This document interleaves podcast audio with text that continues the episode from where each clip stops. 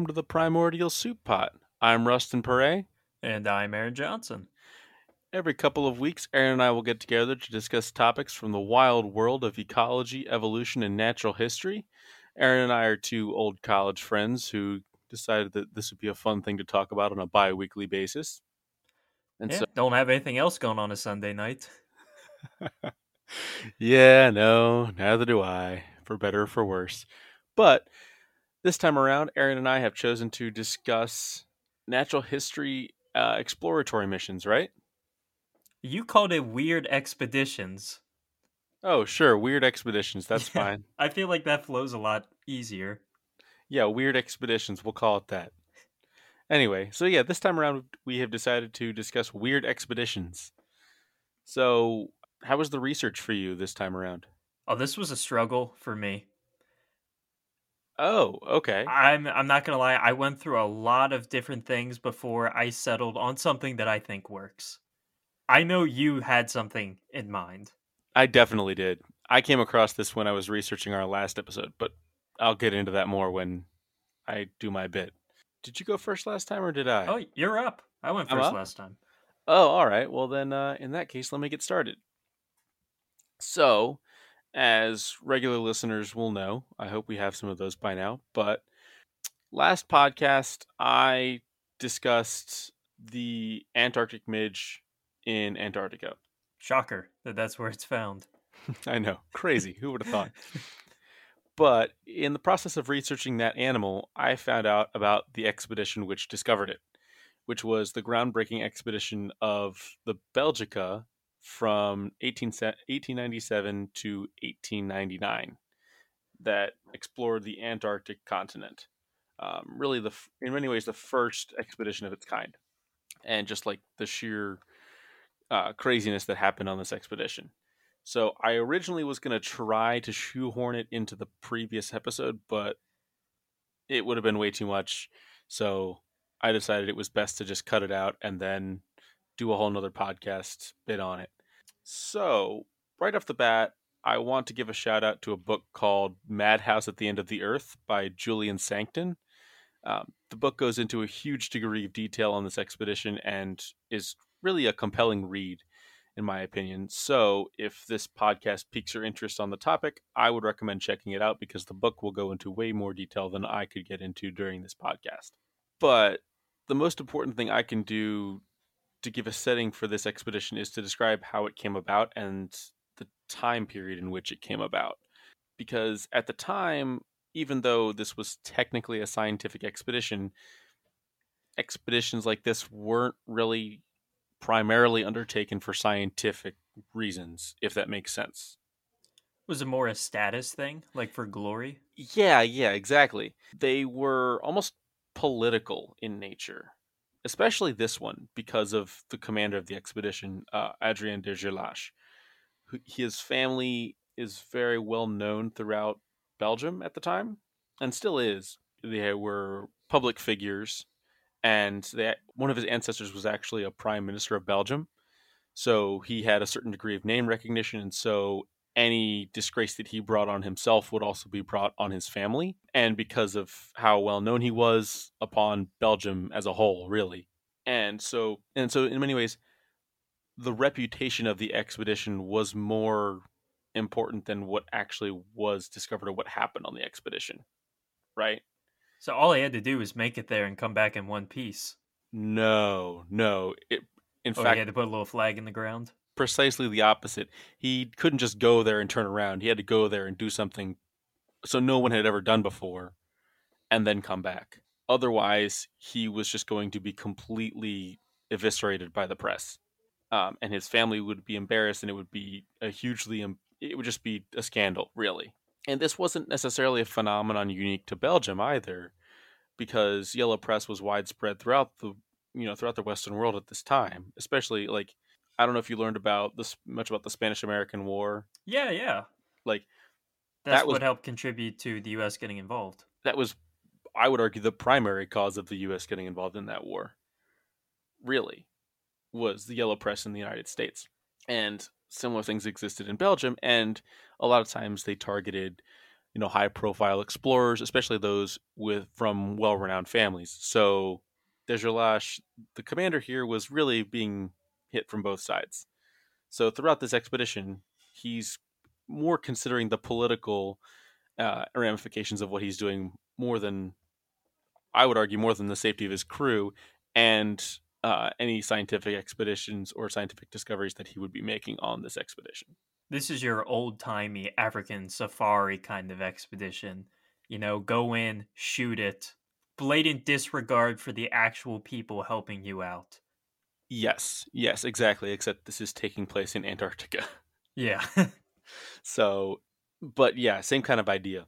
The other thing to consider too is that because this is a Belgian expedition, um, Belgium and Belgium is not really a very large country, nor is it a country known for. Be very careful, because no, no, no.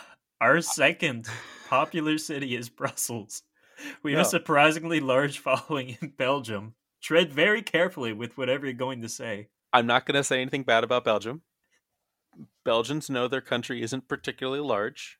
I hope, but um, actually, and I think overall this expedition was quite successful, really. But I don't think Belgium is also isn't a country that's known for polar exploration prior to this expedition, and uh, it's also not known for naval power or naval prowess. Again, prior to this expedition, so that meant that de Gerlache had to hire a lot of foreigners to man this trip, which, when you consider the first thing I talked about, was kind of a scandal in and of itself right? There's this, you know, very high profile figure from Belgium leading a Belgian national expedition with the consent of the Belgian king at the time, manning his expedition with non Belgians. At a time when extreme nationalism and jingoism are in full swing throughout the world, whether it's in Europe or the United States or parts of Asia or wherever, right? Um, and that eventually would lead to World War One, but that's a whole nother story. That's for a different podcast. Yeah, that's not uh, that's not within our purview. Although we brought it up, I feel like a couple times. Uh, yeah, that that could very well be true. Anyway, yeah, so a lot of these crew members were from Norway. Some of them were from Eastern Europe. Uh, there was even one guy from America. We'll talk about him. But yeah, so de Gerlache also had to hire a lot of Belgians on this expedition and this created this dynamic where the Belgian crew knew that they had a lot of leverage because they couldn't just get fired or tossed overboard, really. Because then that would be a scandal. You know, the Belgian leader of this expedition is tossing Belgians overboard or dismissing Belgian crew. You know, he's not. He doesn't represent our country. He's you know, uh, tr- almost traitorous in nature. If something like that were to come to light. And on the other side of that coin, this generated animosity with the non Belgian crew who felt that he was showing favoritism. So he really had to walk a very fine line. And for all of his other very admirable qualities, de Gerlache was perhaps not the best leader. Um, his leadership qualities throughout this expedition uh, are lacking. Did he have any prior experience on a ship? Oh, absolutely. He was he was a very passionate uh, sailor and navigator uh, and ship captain and all these things.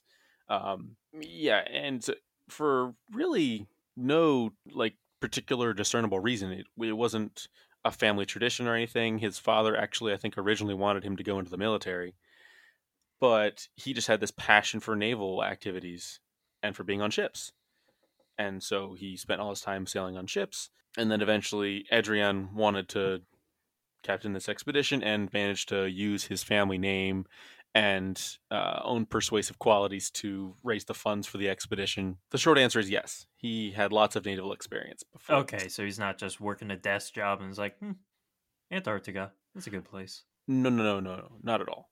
No, okay, that was not the situation. So a decent start. Yes, it was the situation that he hadn't done a lot of polar exploration, though, which will come into play. But in terms of navigating a ship and navigating winds and uh, sailing and actually sailing a ship and commanding it, he was very good at that, for sure.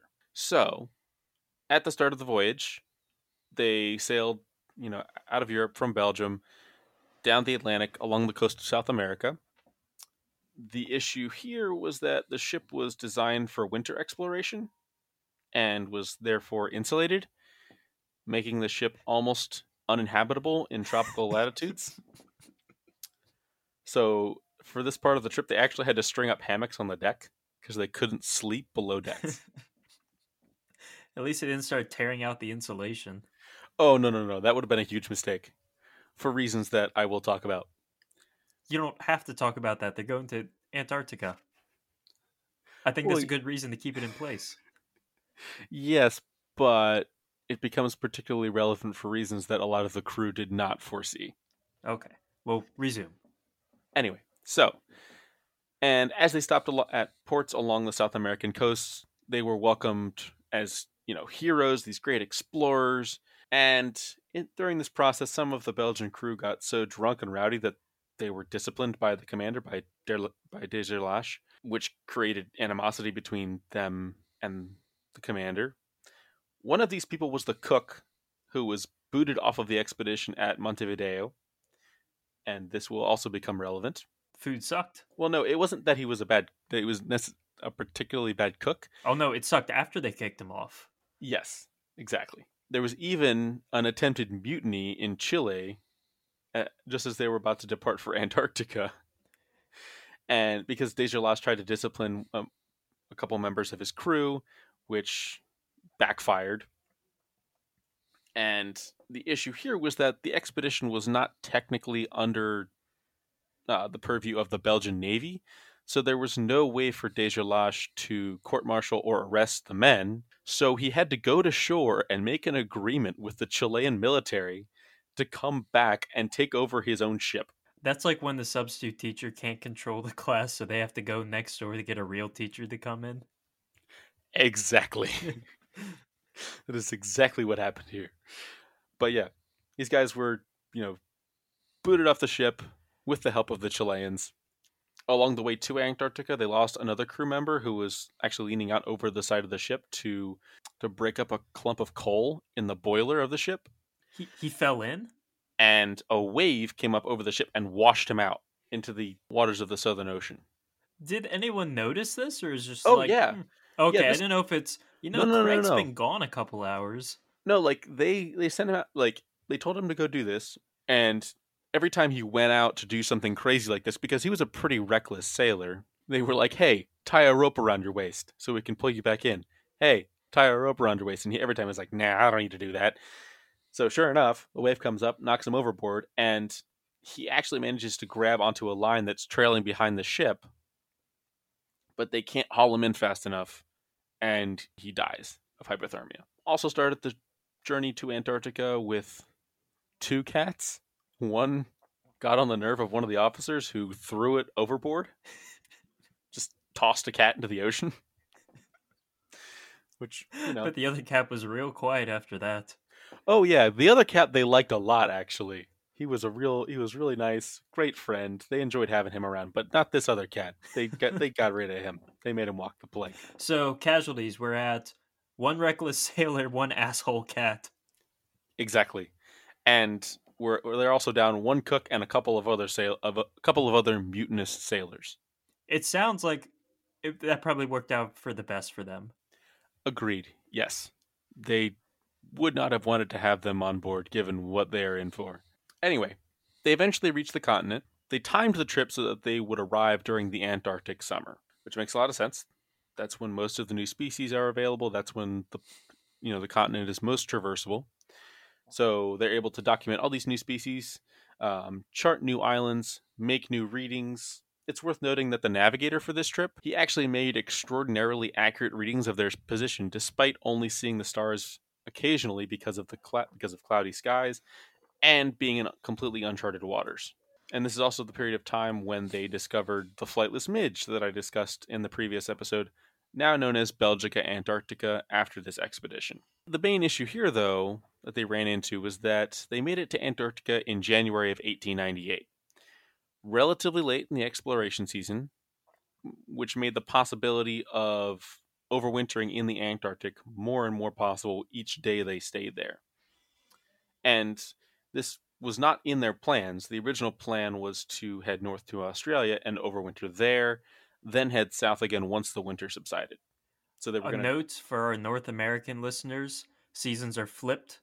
We change hemispheres. Yes. January Correct. is not dead of winter like it is now. No. No, it is not.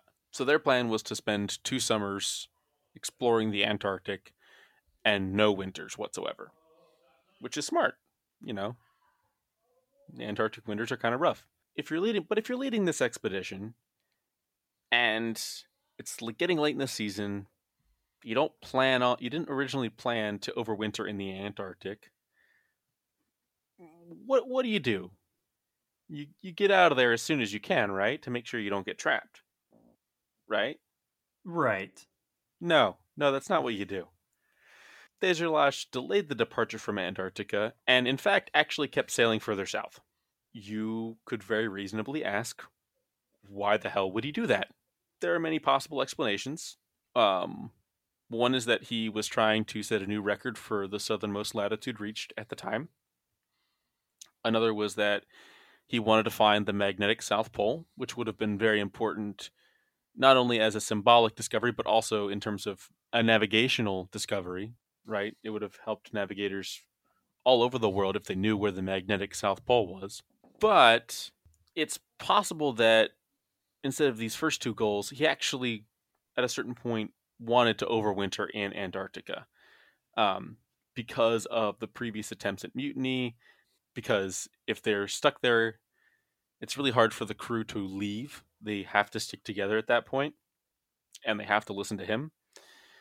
And also, if they overwintered in Antarctica, it would make the tale a lot more harrowing upon their return, if they did return.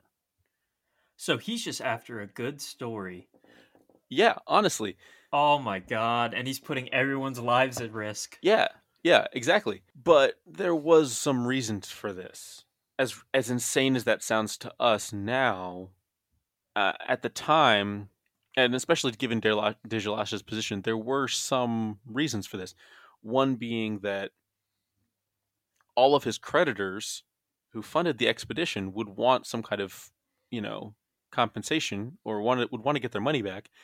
And pretty much the only way that they were going to do that was if Degerlache, you know, wrote down his story and told his story and enough people wanted to hear it so that people could make some money off of it. So the more harrowing his story is, the more money he can make when he eventually writes down and sells that story. Another part of it is that the expedition would just get more recognition and more renown if, you know, people were to hear about, oh, the, the harrowing tale of the Belgica and all this other stuff. Like, that sounds ridiculous, but at the same time, that's arguably why me and you are talking about this expedition now. Yeah, if it had worked out, they'd gone there, went, hmm, all right, turned around. No one, no one would care. Yeah, yeah, exactly.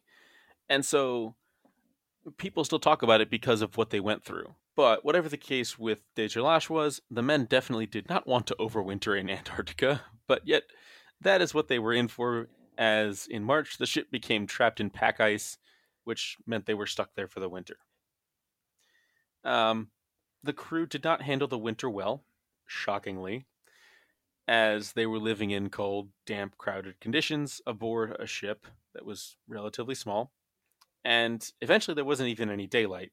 Their second cat died oh. after a few weeks, which is really sad. That also became problematic because that meant that the ship, the ship's rat population, got out of control.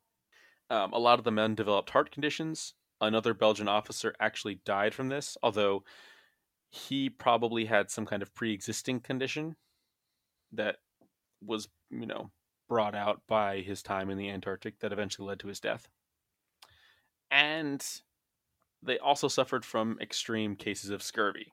Very limited vitamin C. In fact, the only really the only available source of vitamin C for them was penguin and or seal meat. Not the rats. Not the rats. The issue with the penguin and seal meat was that Degerlache hated it, and actually at a certain point forbade the men from eating it for a time.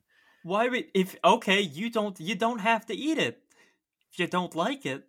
Okay, he kind of does he has at this point very severe scurvy.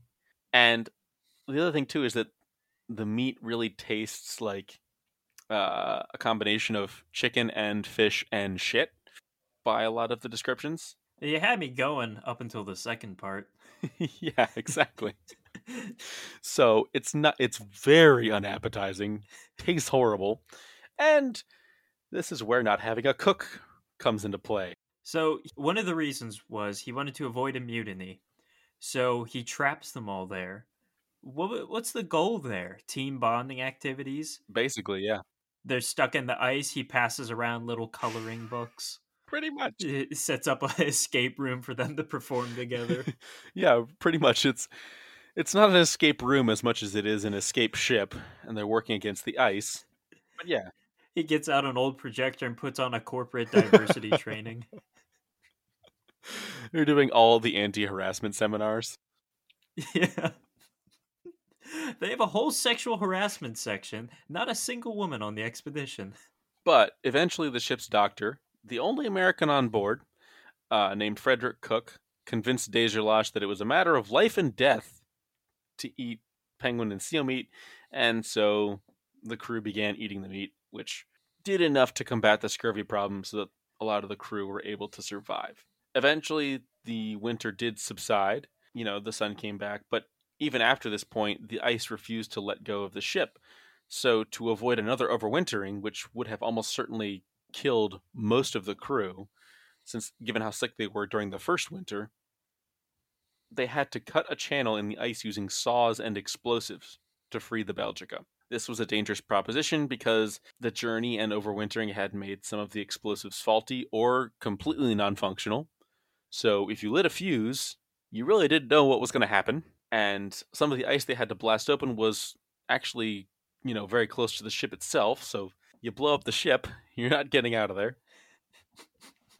Um, but the men worked around the clock during the antarctic summer when there's no there's no darkness the sun is up the whole time and they eventually freed the ship in march of 1899 now it's worth noting that the ship originally was trapped in March of 1898. So they were weeks, if not days, if not hours from being stuck again in the ice during this whole process. But they did make it out, and upon returning to Belgium, the crew received a hero's welcome because um, they were the only people to survive an Antarctic winter on the continent, um, you know, below the Antarctic Circle.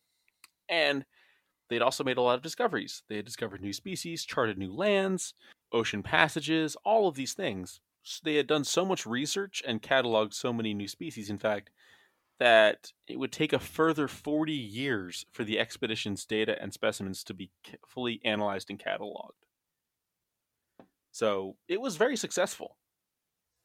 Okay. I thought it was going to end up being a massive disaster. No. One of those eating the cabin boys situations. No, no, no, no. There was none of that.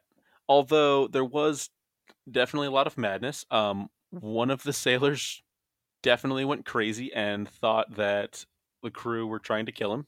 Just give him some penguin meat; he'll be fine. No, no, no, no. They tried that. That it didn't work. He just completely went off his rocker. They just threw him off. No, they kept him on board.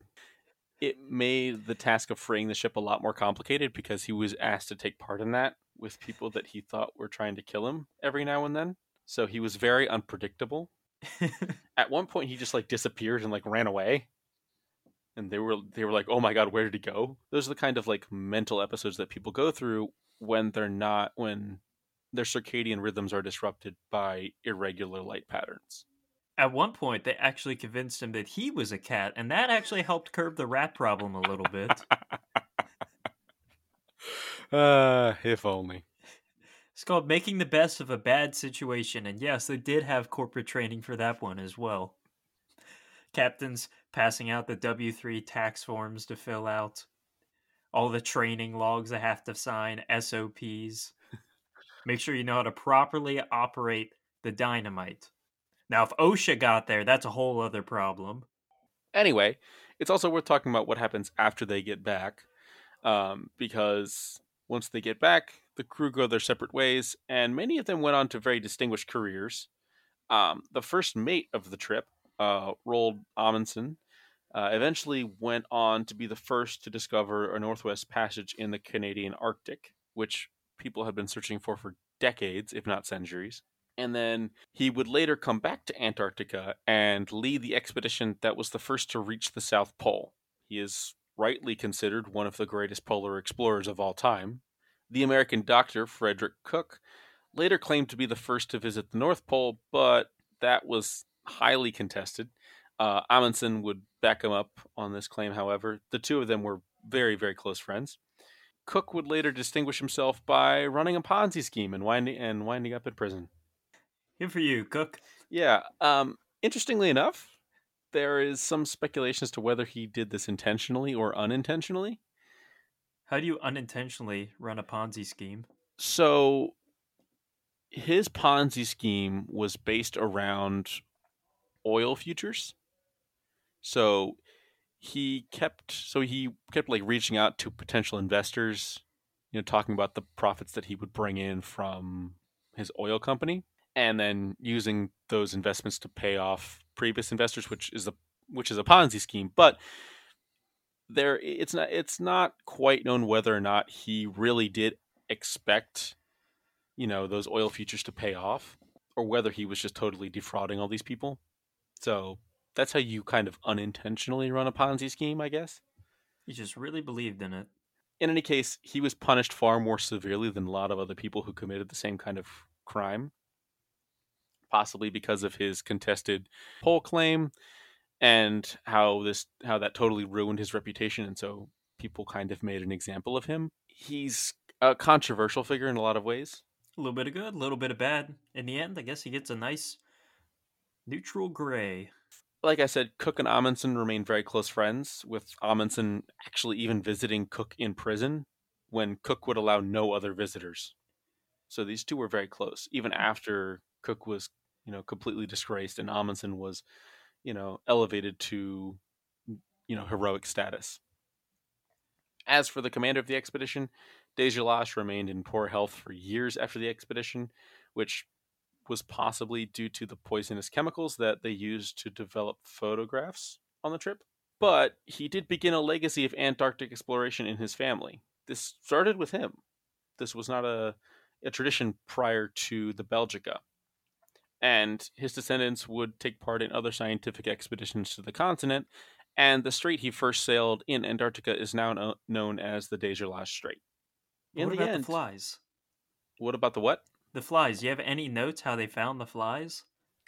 Oh no, they were just poking around in rocks, and they discovered these midges. That's it. I, th- I thought there'd be more.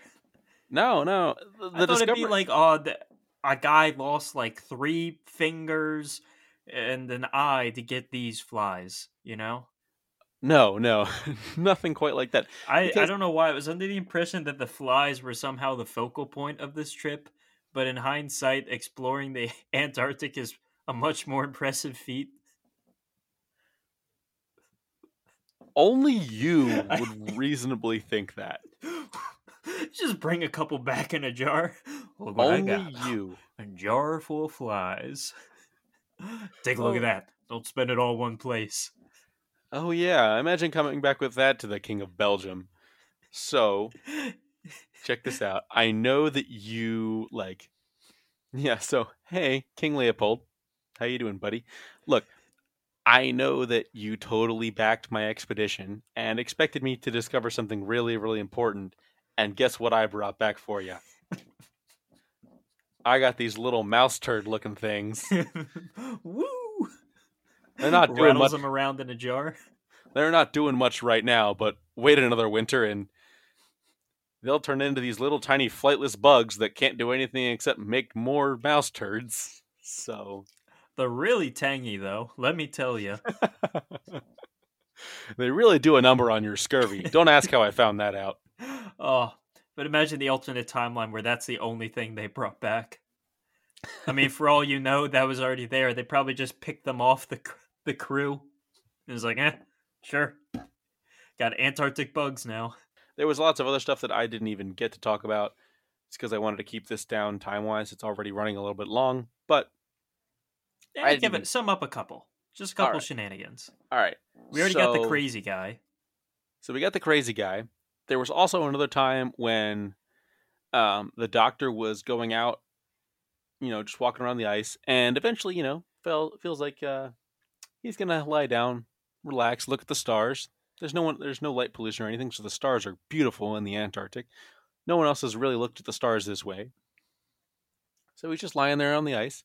While he's doing this, the captain slash navigator is on board the ship and sees this little like black thing kind of crawling across the ice and says, "Oh, look at that seal." so he goes and grabs a rifle. Starts taking pot shots at the doctor. No, eventually he's about to go take pot shots at the doctor and gets distracted by something else. but he's maybe 30 seconds from killing the doctor. also worth talking about was at a certain point uh, um, during the summer, once the sun had returned, they ran out of penguin meat, but the ice wasn't thawed out enough yet for the penguins to like reach the area around the ship. So this expedition went out to go kill more penguins, and they called themselves the Order of the Penguin because of this trip that they were undertaking, and they came back with zero penguins. Maybe it's an ironic name. These three on this expedition were Lecointe, the navigator, um, Amundsen, the man who would uh, in the future become a famous explorer, and the doctor, who Lecointe almost shot earlier in the winter. Those three, you could write a comedy with them. You really could. They're really the focal points of this. They are. They're three remarkable people. They really are. Um, so, like I said, that's just skimming the surface. There's lots more that I don't have time to get into right now. But if you want to read more about it, I'm going to plug the book again Madhouse at the End of the Earth by Julian Sancton. Great read. Check it out if you want. But yeah, that's my piece. All right. I liked it. Very cool. I thought the flies would play a bigger role, but in hindsight, I don't know why I thought that. In hindsight, you should know why you think that, Aaron. they're kind of they're kind of your specialty.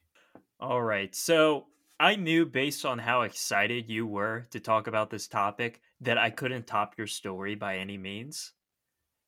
Okay. So, I decided to take a different route. I did I did a 180. How so? You'll see. So this expedition begins Wait, with a so, man. So instead of like this being people exploring other land, other like new animals and discovering them, it's like animals discovering new people or something like that. Is that what you? Mean? Yeah, it's a dog getting lost. It's actually a children's book. It didn't even happen. It's called Spot the Lost Puppy. Come on, let me read. so this expedition begins with a man named Juan M. Darrell. Juan is an architect in Colombia. One day in 2011, he was visiting his parents' home in the countryside. He went to use the bathroom when he heard a strange commotion. Juan spotted some sort of strange creature jumping around. He described it as moving frantically and smelling of musk or urine. Juan presumably closed the door to the bathroom. He didn't say, but I'm assuming he did, and went upstairs to grab his camera. He took a couple of photos of the strange creature, recognizing it to be some sort of weasel, before opening the door to let it out. The weasel had likely stumbled into the bathroom during the renovation, where the home had had parts of its roof and flooring removed and probably got stuck inside. Scientists do not think at this time that the weasel was smart enough to utilize toilets, but the article is scarce and we can't rule that out. Years later, Juan happened to become a fan of the app called iNaturalist, as I'm sure you're familiar with, Rustin. Ah, uh, yes, most definitely. He remembered the photos he had taken of the weasel, and he had to actually access an old hard drive to recover and upload them. He almost lost them entirely. Juan is very passionate about taking photos of native freshwater snails, which is his main, uh, that's what he mainly uploads to the site. But he decided to post some old weasel photos and just happened to pique his curiosity. Uh, the weasel seemed eh, like a weasel. It's about 12 inches long in total, dark brown fur with a notable tan underbelly, kind of a weird chest pattern. At the time, Juan thought nothing of it. Initially, he thought it was just your typical long tailed weasel, but that didn't quite feel right, so he began searching online and researching the mystery animal. It wasn't until Juan's photos started gaining traction online that he realized he hadn't taken a photo of the long tailed weasel, but rather a photo of the Colombian weasel, with a pattern on the chest being the key difference. Whereas a long tailed weasel is fairly common, the Colombian weasel had been thought to be extinct since 1988. Wow. Okay. Now, we still don't know much about the Colombian weasel today. They're small carnivores. They're actually one of the rarest mammals of their order found in the neotropics today. They're thought to be at least partially aquatic, with some evidence of them occurring close to bodies of water. And of course, they're endangered. And due to the house's close proximity to a nearby reserve, it's thought that there is a small population there. But there's been no data since. There's just no information on these guys. They're only known from five deceased specimens. Juan is actually the only person to have photos of a living specimen at all, ever. Ah, uh, yes, the the snail fanatic somehow managed to get a picture of the really rare weasel. Just it was just on the toilet. It was on the can. That was the best part of this expedition. It was unintentional. Juan probably did not intend to rediscover a lost weasel species in the bathroom. I'm assuming he had other business in mind, but he has not divulged the information. So he basically gained scientific renown basically because a really rare ferret decided to use his house as a rest stop. Yeah. Yeah, he just marched right in there and rediscovered the endangered crap weasel. so, this is what I'm going to be talking about. When we think of expeditions, we think of some brave Victorian explorer, how they plunge through the heart of the Congo to find some rare and elusive specimen. But our ex- our definition of an expedition has changed so much over the years. I think a lot of people get the idea that the world is smaller nowadays and there isn't anything new to discover except in a few extremely remote locations. But there's still stuff out there. So, like I said, I knew you had a super elaborate expedition with all kinds of moving parts and things that went wrong. And I figured the only way I could compete is do a 180 and focus on the small discoveries made by people exploring the most mundane of areas. So, to be clear, I talked about people traversing the Antarctic for the first time and going where no man had gone before and making remarkable discoveries and you chose to talk about a man whose only intention was to rediscover his own plumbing system. but there's a there's a theme to this. I have a couple other examples.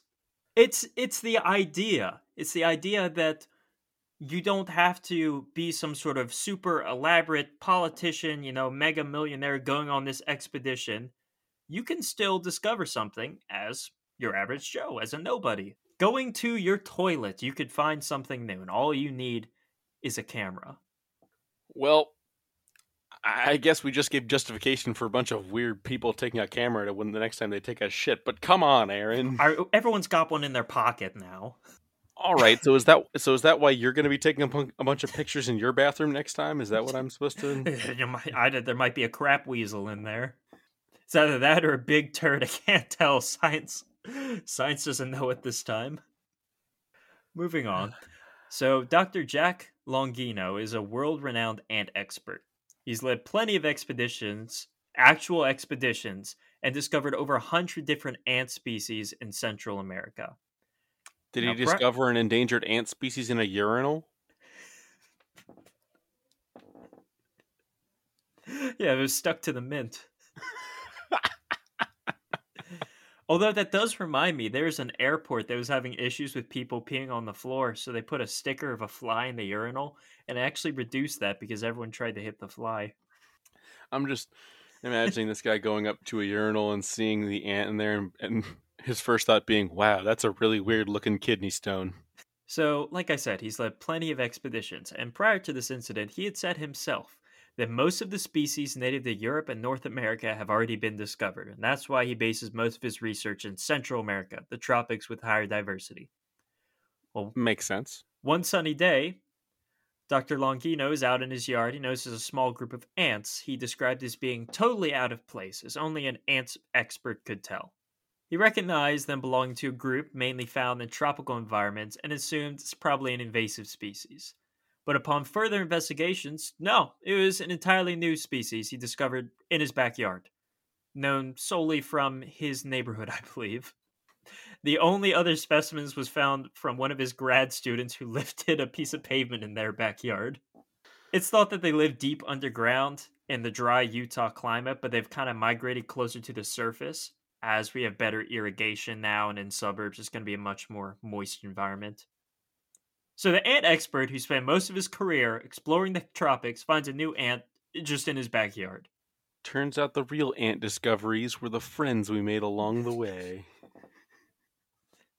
the ones under the grad student's pavement. This is not the only time it's happened, by the way.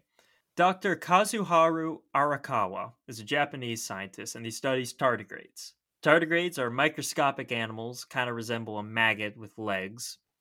And in his spare time, Dr. Arakawa likes to take moss samples from around his apartment and examine them under a microscope, as only a scientist could do and get a kick out of. Well, in 2018, he noticed the moss found in a particular parking lot near his apartment was unique, and that all these tardigrades he found, they actually reproduced well in captivity. So apparently, tardigrades, which are nearly indestructible, these guys can survive intense heat, cold, and radiation. Uh, but I guess they don't like to get busy when people are watching. So it was weird, and that these ones re- reproduce in a laboratory. Wow, so they can survive just about anything except for an audience? Except for erectile dysfunction? Someone needs to make tardigrade Viagra ASAP. God damn it, I'm just nervous. Come on. It's really cold in here. God. I, am stressful. I had a long day at work. I'm going I, to bed.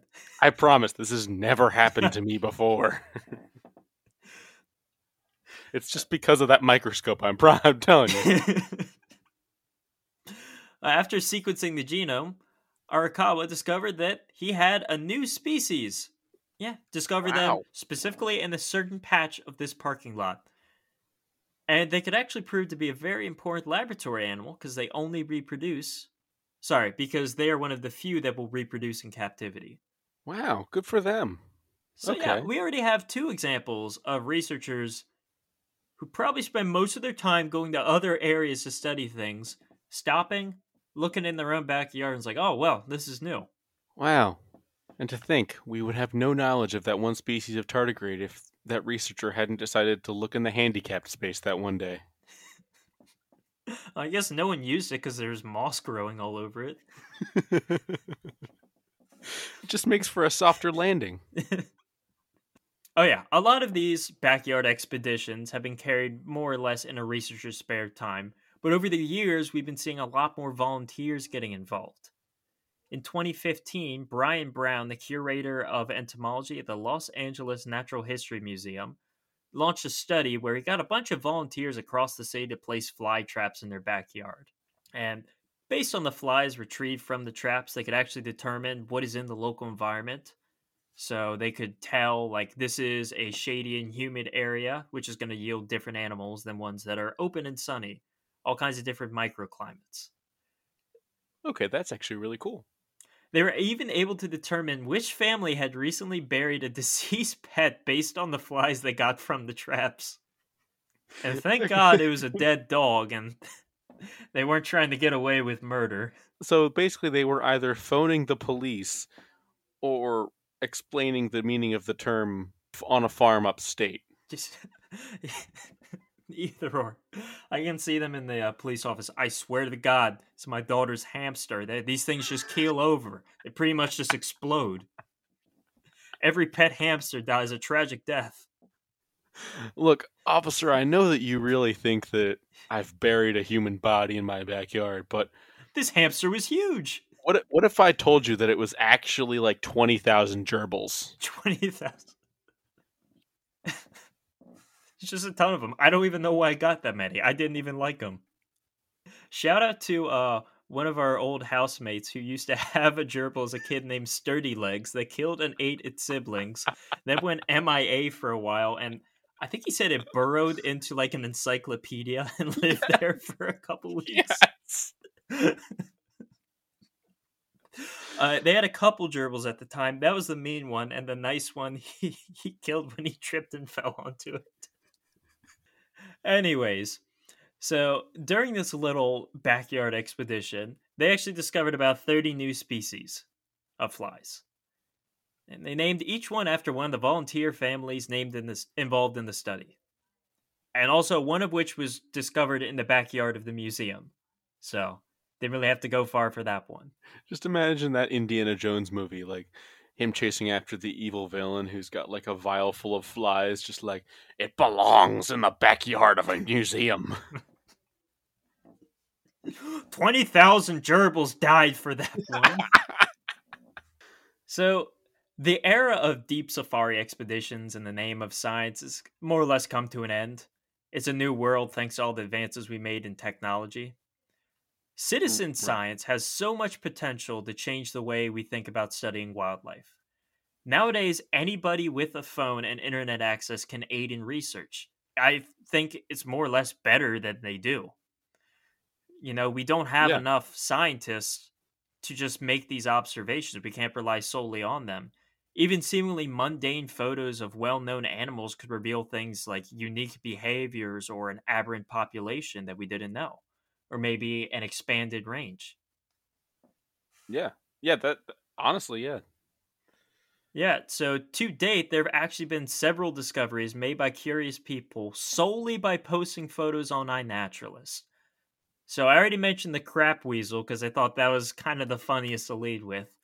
But example, in 2013, new species of poison dart frog discovered by a natural user in Colombia. Just took a photo, didn't know what it was, new species just like that. Unfortunately, the caption beneath that picture read, Wait, should I have eaten this? I'm feeling kind of funny, guys. User never heard of from again. yeah. so, in California, there were two very different species that had been rediscovered. One was an extremely rare isopod, no bigger than half an inch, that had only been documented once in all of California and the other was a 4,000 pound ocean sunfish that was previously only thought to be found in Australian waters. And we now know that they can be found in California waters as well. Wow, cool. Yeah, the two two ends of the spectrum. The green mountain quillwort is a recently discovered plant that was first documented on iNaturalist back in Vermont in 2013. And lastly, in 2014, an iNaturalist user in Vietnam casually uploaded a photo of a weird snail they found.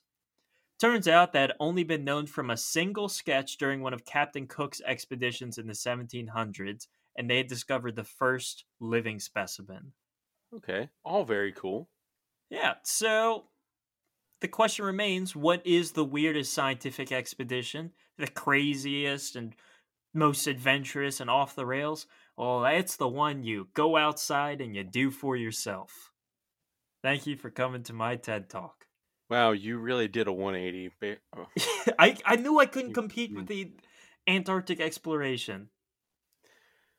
You could have talked about other expeditions, man. Basically, any other polar expedition at the time went through some serious shit. Well, except for the one that Amundsen led to discover the South Pole. That one went pretty smoothly. But lots of other ones had serious, serious issues. Yeah, but these were the these are the overlooked expeditions, and it, it's inspiring and it fires you up and makes you want to go outside and start flipping rocks and taking photos.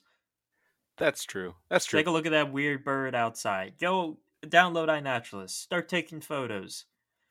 Maybe don't post the exact location just in case know, someone wants to steal it. Give it a bit of a range, but go outside. All right. Well, you know what? I will rescind what I have said and uh, encourage people to do all of those things. Look for your own toilet weasel or parking lot tardigrade. Maybe you turn over a log and discover a new isopod. You never know. Indeed. And that's my piece.